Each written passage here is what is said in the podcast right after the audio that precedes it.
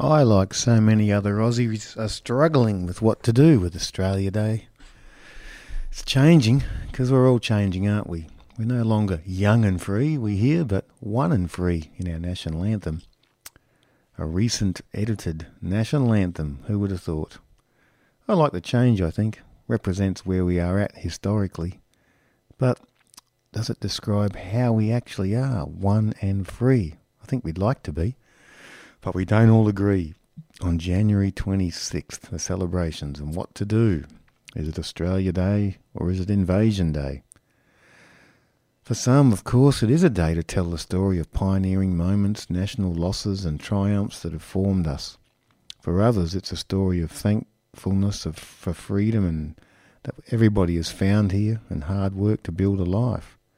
For others, it's the beginning of a long, tragic, brutal dispossession and destruction of life that was already here, that in many ways has not been able to be to be ceased, to stop. It hasn't stopped. All of those terrible things haven't stopped. The dispossession and pain continue to this day.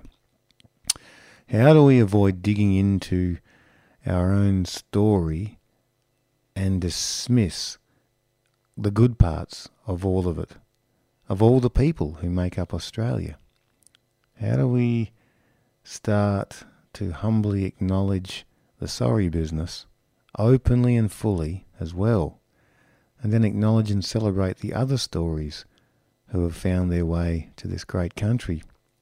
I reckon something has to happen around the 26th of January. It was those 48 hours or so that changed everything and started many things. I'm sure it ended things as well. Seems a bit cancel culture or something to simply ignore those 48 hours as if they didn't exist, as if they're not terribly significant for the good and the bad. I like Noel Pearson's suggestion, writer and author and journalist, Indigenous. His approach, he offered a few years back, made a made kind of sense to me. Now I'm seeing hints of this approach beginning to sort of take shape in snippets of conversations in the media when Australia Day comes up. I like that. The idea would be to fully acknowledge January 26th with the three main stories that flow like rivers across our history so far. Story one is the First Nation peoples. Story two is the colonial and pioneering story. Story three is the migration story, particularly after world wars.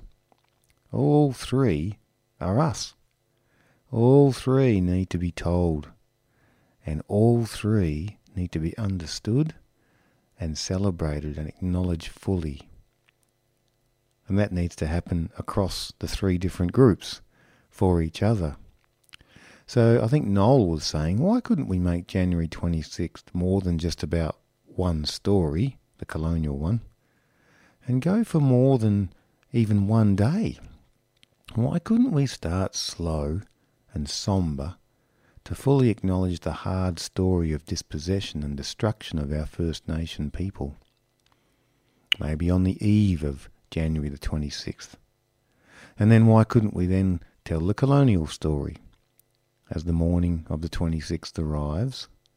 And then finally, of course, sort of nudge into the immigration story, which leads us on to where we are now. I kind of like the idea. Reminds me of Anzac Day. I hope something like that eventually comes to fruition. And I hope it might help to shape us the way our ideals take us in the now changed national anthem, one and free rather than splintered and enslaved to the gaining of power over each other and the endless over-competitiveness of the story holders, as if one story is more important than the other, who are now already here as we move on to uh, being a more mature uh, nation. Love to know what you think.